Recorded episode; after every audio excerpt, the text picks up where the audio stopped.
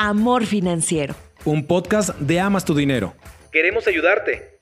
Este espacio es para ti. Primero tu tranquilidad. La verdad es que me conviene más invertir en mi negocio, porque me deja más ganancia, John.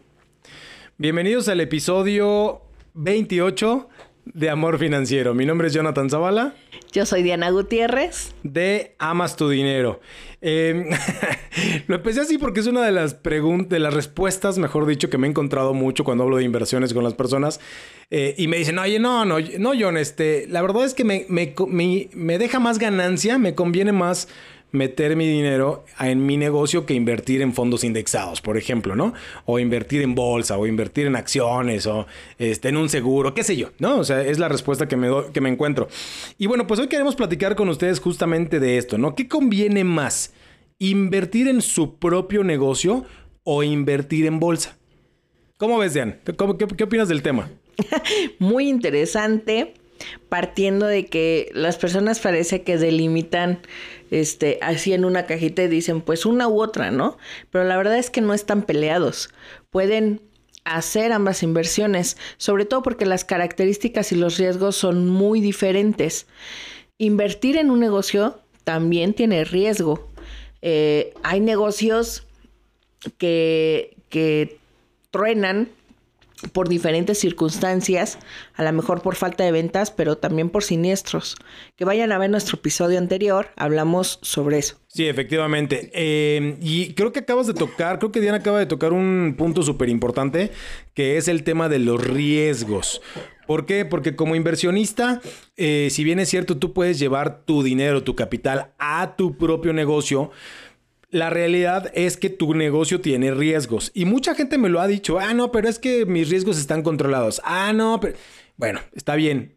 Como bien lo acaba de decir Diana, no necesariamente tiene que estar peleado el que inviertas en bolsa, el que inviertas en fondos indexados con llevar eh, dinero a tu negocio, ¿no? Em, una de las primeras cosas que tenemos que voltear a ver es la rentabilidad eh, de tu negocio. Em, hay negocios que pueden tener rentabilidades a lo mejor, no sé, del orden del 10%, 15, 20, pero hay negocios que tienen rentabilidades del 40, 50 o más, ¿no? O sea, tan solo siempre lo digo, eh, tan solo vender dulces, ¿no? al dulce se le saca a veces el doble o hasta el triple. Entonces, la rentabilidad es importante, es decir, rentabilidad es igual, acuérdense, a ganancia, ¿no? Es decir, ¿cuánto, cuánta ganancia te deja ese negocio.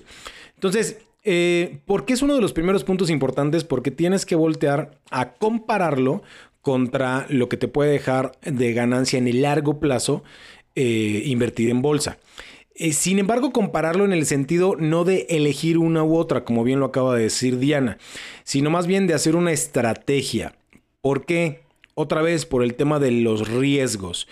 Eh, tu negocio está susceptible a varios riesgos que puede llevarte a la quiebra, a la ruina, a bajar la cortina. Y mientras tú tienes inversiones en bolsa, pues es difícil, Dian, eh, si tienes un portafolio bien diversificado, que te vayas a la quiebra, ¿no? Este, hay una frase muy buena, muy eh, famosa que decimos que el largo plazo siempre paga. Entonces, quiero apuntar esto. No está peleado, no es una elección, Dian, entre una u otra, sino más bien debería de ser una, una estrategia el hecho de que tú pongas dinero en tu negocio y aparte lo pongas en bolsa. ¿Cuántos casos te doy la palabra enseguida? ¿Cuántos casos de personas famosas a lo largo de la historia conocemos que hicieron mucha lana? Artistas, eh, futbolistas, este, no sé, grandes empresarios y, y, que se quedaron sin nada, Dian. O sea que hoy, hoy no tienen nada, pues, ¿no? ¿Por qué? Porque a lo largo de su vida, toda esa lana, toda esa fortuna que hicieron, se la chutaron. Valga la expresión si son futbolistas. Se la chutaron y actualmente ya no tienen nada. Todo por no invertir en bolsa o no ahorrar. Sí, por no hacer una estrategia, ¿no? En general.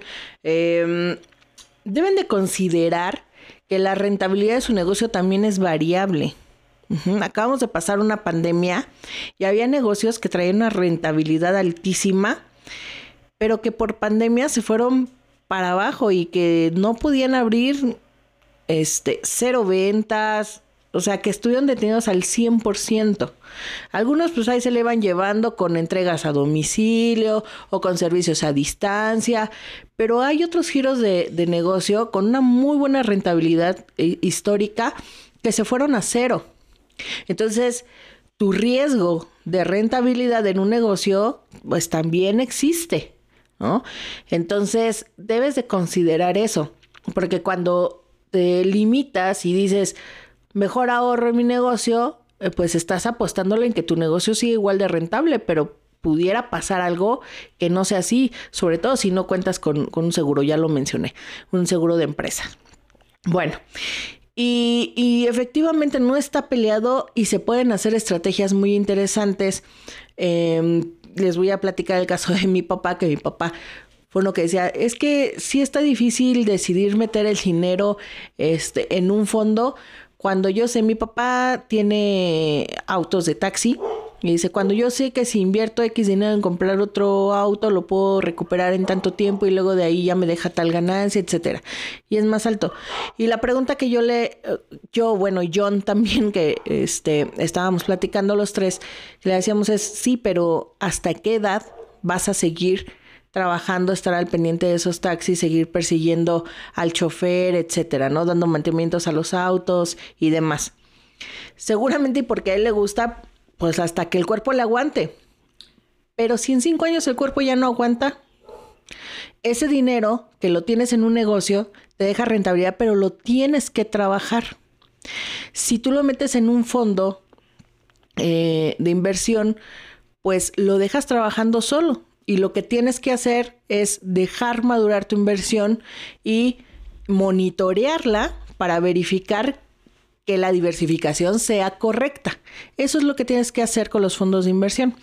Entonces, algo que, le planteamos en su momento a, mi papá fue, a ver, pues sí, pero de esa rentabilidad que ya te genera el negocio, manda una parte a, a fondos de inversión, a fondos indexados o a la bolsa, no sé, hay que hacer la estrategia y ponla a trabajar ya sola para que cuando la rentabilidad del negocio falle, o ya no puedas mantenerlo, pase cualquier cosa con eso, tienes el dinero de los fondos de inversión y así hiciste una buena estrategia para no fallar em, económicamente con alguna entrada o con alguna capitalización de dinero.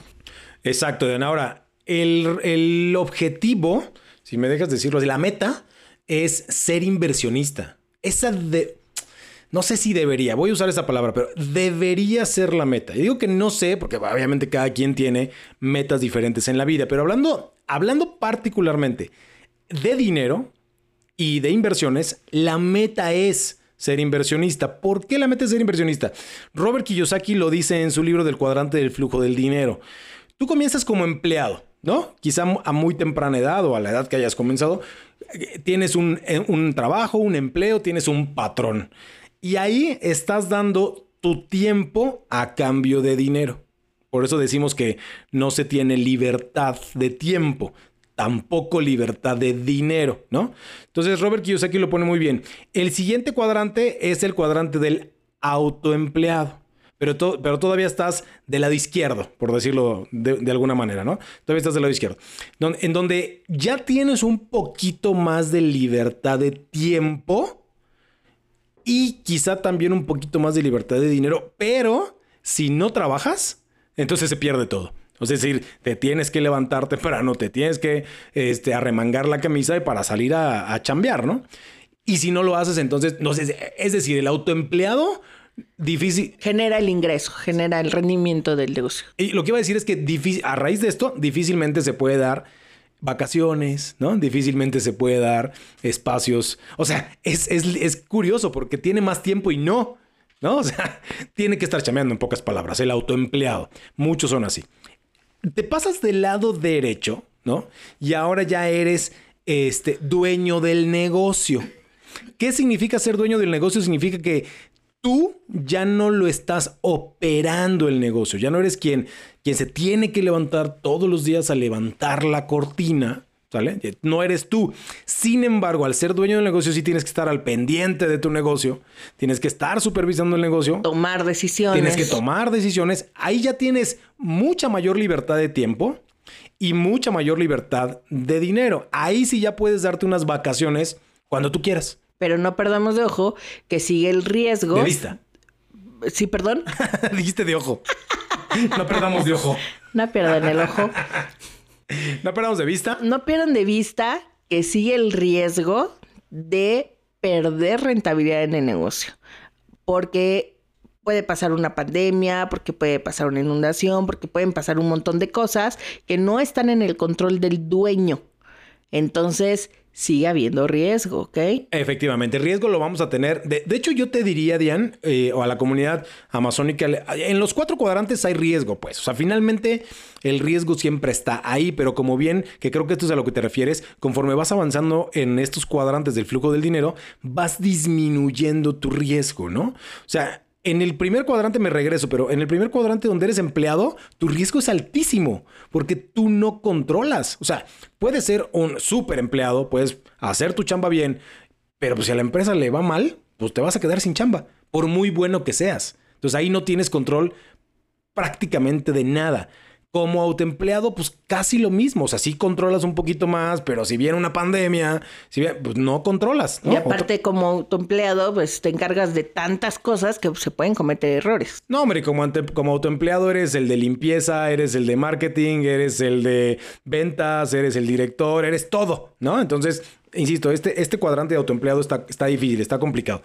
Luego, entonces, el cuarto cuadrante del lado derecho de nuestro cuadrante de flujo de dinero, Robert Kiyosaki, cito, es el cuadrante del inversionista, en donde ahora sí tienes libertad de tiempo y tienes libertad de dinero. ¿Por qué? Porque hoy en día existen instrumentos que te dejan una rentabilidad fija. Por ejemplo, en México los certificados de la tesorería te dejan una renta fija. De hecho, así se conocen, como instrumentos de renta fija. Entonces, por ejemplo, los CETES, pues tú metes tu dinero ahí, lo puedes poner CETES a 28 días, un mes, y lo único que tienes que hacer, lo único que tienes que hacer para recibir ganancias es sentarte a esperar. Oye, John, pero lo que me estás diciendo es que esto no tiene riesgo. El riesgo es mínimo. Porque a través de los certificados de la tesorería en México, lo que tú haces es que le estás prestando dinero al gobierno mexicano. Y en contraparte del préstamo que tú haces, el gobierno te firma este certificado, todo es digital, obviamente, este, pero se compromete contigo a pagarte un rendimiento. Entonces, no tienes que hacer nada más que sentarte a esperar tus ganancias. Oye, John, entonces, ¿pudiera vivir de mis rentas? Sí, claro. Y estoy hablando de instrumentos de inversión. estoy hablando de los certificados de la tesorería. Puedes vivir de una renta fija. Claro que por supuesto que necesitas acumular una cantidad importante de dinero para vivir de renta fija. Los CETES, por ejemplo, eh, están pagando ahorita con la inflación que traemos en México eh, del orden del 10% anual. Entonces ustedes hagan números de cuánto necesitas para recibir el ingreso que te gustaría tener, cuánto necesitas de capital para invertirlos en CETES para que mes con mes te esté dando eh, la ganancia que tú quieres. Entonces el punto es este. Tienes a lo largo de tu vida, tienes todo ese tiempo para ir acumulando capital justamente para que llegue el punto, a la edad que lo logres, que llegue el punto en el que tú vivas de tus rentas a través de una renta fija. Entonces tienes muchos años para meterle lana a la renta variable. A mí me gustan los fondos indexados, es, es lo que me gusta.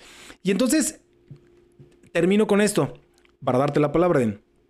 No está peleado. O sea, meter dinero en tu negocio con tener un portafolio de inversión no está peleado. Tu negocio es parte de tu portafolio de inversión, Dian. Pues ya lo dijo todo John, la verdad. ¿Qué les digo? Sería redundar en lo mismo. Eh, yo lo que les puedo decir es un consejo, acérquense eh, a un asesor certificado, eh, platiquen sobre sus metas, sobre sus negocios, hay que buscar el instrumento. Muy importante como inversor. Que, que, conozcas cuál es tu perfil, tu perfil de inversionista. nosotros te podemos ayudar con un test donde puedes conocer tu perfil de inversionista. Si lo quieres, por favor, dale clic aquí a la campanita si nos estás viendo por YouTube, si nos escuchas por tu plataforma preferida de eh, podcast, califícanos con cinco estrellas, déjanos en, en comentarios en redes sociales de Amas tu Dinero, Facebook o Instagram. Hoy escuché el episodio, me interesa el test de inversionista y con gusto te lo hacemos llegar. Déjanos un correo electrónico y te lo hacemos llegar para que te conozcas como inversionista. Y eh, si quieres conocer los tipos de instrumentos que, que hay en México, si quieres, escríbenos, te hacemos llegar toda la información, te asesoramos con mucho gusto. No hacemos una recomendación como tal de inversión, pero sí te podemos mostrar y platicar qué tipos de instrumentos existen en México. Efectivamente, Diana. Y si les gustó toda la información, escuchen los demás episodios que tenemos eh, y compártanlo, compártanlo, compártanlo, compártanlo con la mayor cantidad de gente posible que ustedes puedan. Por hoy sería todo, Dian. Nos despedimos. A mí me encuentran como Seguro es Dian en Facebook, Instagram y TikTok. Eh, me encuentran como Seguro es Dian 1. Seguro es John en Facebook, Instagram, TikTok y Twitter. Así me encuentran a mí. Feliz semana. Bye bye. Bye bye. Amor Financiero. Un podcast de Amas tu Dinero. Queremos ayudarte. Este espacio es para ti. Primero tu tranquilidad.